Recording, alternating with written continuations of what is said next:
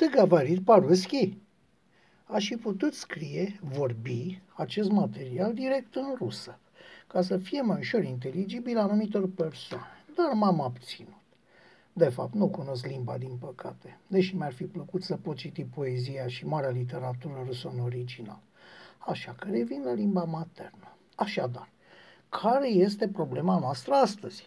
Problema noastră astăzi este ușurința cu care facem jocul unora, ușurința cu care transformăm nemulțumirile altfel firești și cotidiene în ură din cea mai acerbă și susținerea pe care le arătăm unora, lăsându-ne influențați fără a face un minim efort de a gândi. Cazul pe care îl aduc în discuție este la, al unui așa zis utilizator de Twitter, dar și de Facebook, pe numele lui, sau poate al lor, Octav Pelin. Personajul acesta are și un blog, dar este extrem de activ și pe rețelele de socializare, atât pe Twitter cât și pe Facebook. În tot ceea ce publică nu se găsește decât un șir neîntrerupt de jigniri la adresa unor oameni politici români. Jigniri și acuzații dintre cele mai murdare, dar și ilare în același timp. Cine publică sub acest nume și-a ales cu grijă publicul țintă, format probabil din semidocți convinși de adevărul lor, doritori de a li se da dreptate, impasibil argumente și imposibil în deslușirea adevărului dintr-o mare de minciuni. Iar acest pseudo-personaj nu face altceva decât să le satisfacă nevoia viscerală, atavică, genetică de distrugere a celui care pare un strop mai răsărit, mai inteligent, eventual chiar jignirea supremă intelectual. Paradoxal. Platforma de socializare îți pune la dispoziție instrumentele cu care să cercetezi singura autenticitatea unei persoane. Dar pentru asta îți trebuie, cum spuneam mai sus, un minim de inteligență și bun simț.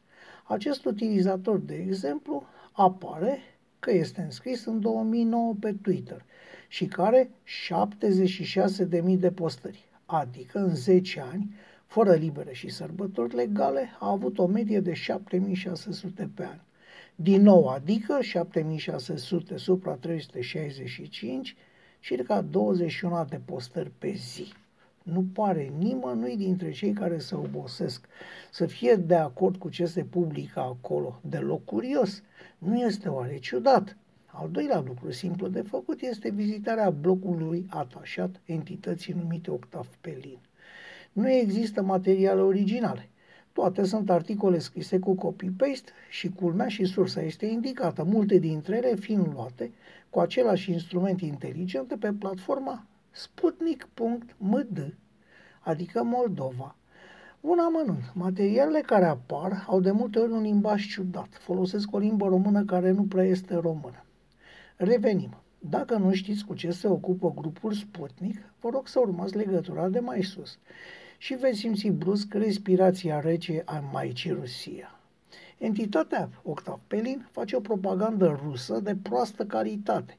Entitatea copiază articole și alte asemenea și le înghesuie pe unde poate. Asta nu deranjează. Dar ce deranjează atunci?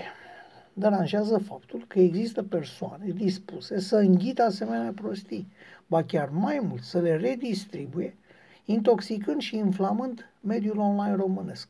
Fiți fără grijă, la fel se întâmplă și în alte țări. Așadar, are Moscova vreun amestec în această propagandă? Cu siguranță, da. Cui se adresează această propagandă? Evident, nemulțumiților incapabili să verifice ceea ce înghit. Are succes? Da, într-un mediu limitat. Va putea influența viața politico-socială românească în viitor? Într-o mică măsură, poate. Face vreun rău? Cu siguranță, da.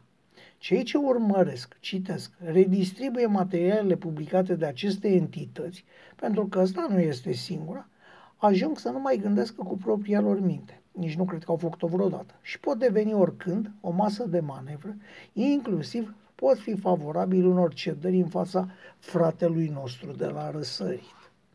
Dacă vă întrebați de ce nu raportez asemenea entități, vă pot spune că prefer să există unele cunoscute decât ca prin interzicerea lor să mai răsară cine știe câte necunoscute. Dacă este închisă pagina Octav Pelin, răsare imediat Vasile Venin.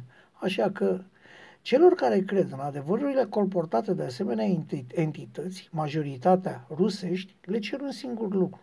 să verifice sursele și adevărul celor spuse acolo. Abia apoi să hotărască dacă aleg să creadă sau nu. Poate nu este rău să putem spune, ja nie gavariu по-русски,